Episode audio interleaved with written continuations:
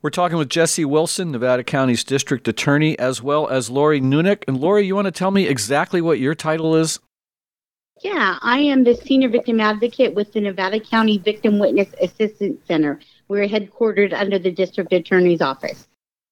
And we've got you guys on the line today because we're going to talk about a special art contest that the district attorney's office is putting together. Yeah, thank you for having us. So tell us what's the purpose of the art project, who's involved, and what's the long term goal? I mean, to answer that question, Felton, the Nevada County District Attorney's Office, the Victim Witness Assistance Center, on a regular basis, we bring victims of child abuse and neglect in, and one of our mission statements is providing a supportive investigative process and, and in the end, diminishing the damage that children that go through such experiences receive in, during the victimization process. So we do everything we can in our assistance center to, like I said, lessen the damage that that they have to go through, and, and just having to go through this whole process that can be very intimidating, very overwhelming for them.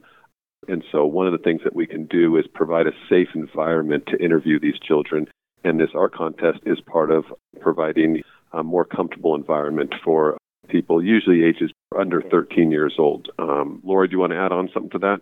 I think you covered it, Jesse. You know, I'm a firm believer that getting kids involved in community efforts is significant. It, it really shows our kids, you know, what it means to be community, what it means to care for others. So, you know, Jesse, you covered it, and our goal is to just make sure that that environment, that investigative environment, is a positive one for the kids that are utilizing our services. So, you folks are going to have an art contest for school age kids. They're going to create a mural in the interview room of the district attorney's office that is specifically for interviewing kids who were the victims of crimes. And then the mural would add a sort of a safe feeling and a safe environment. Is that pretty much the goal? Yes, that is our goal. We already try to create that comfortable environment by um, bringing in kids' artwork. We think that that will really speak to kids, and it will really it comes from a perspective, from a kid's perspective. So um, our hope is that these kids who are submitting these submissions for the art contest will come from a place where they can maybe sympathize with the children who are being victimized and that they can help reduce the stress of that process, reduce the victimization that these kids feel. So, yes, by pulling these kids in to participate in this program, we're creating an environment and they're helping us to create that environment that's safe for our kids. How specifically will the contest work? You've got kids they're going to like draw on just on a piece of paper and then submit them to the district attorney's office or how will that work? Yeah, kids 14 and under are um, invited to submit eight and a half by 11 sheets of artwork.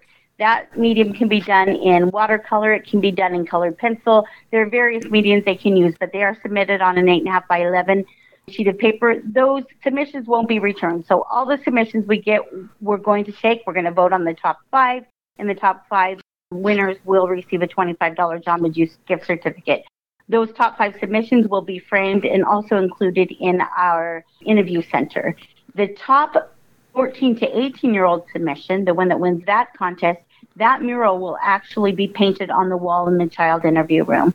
So that winner will come into the center and they will have whatever time they need to paint that winning mural on the wall. Will replicate their submission that was originally submitted by the eight and a half by eleven form. So the winning kid actually gets to come in and paint on the wall of the district attorney's office.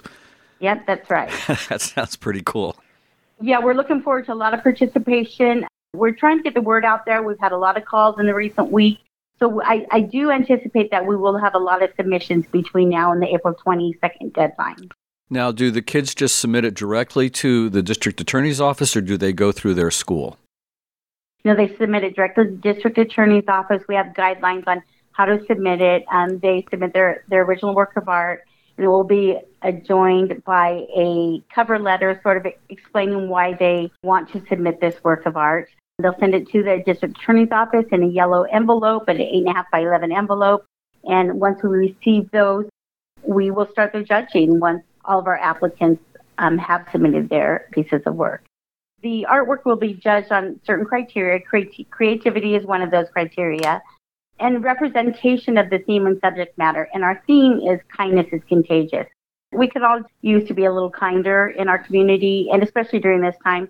So, kindness is contagious, we thought was an appropriate theme for the uncertainty we're living in right now.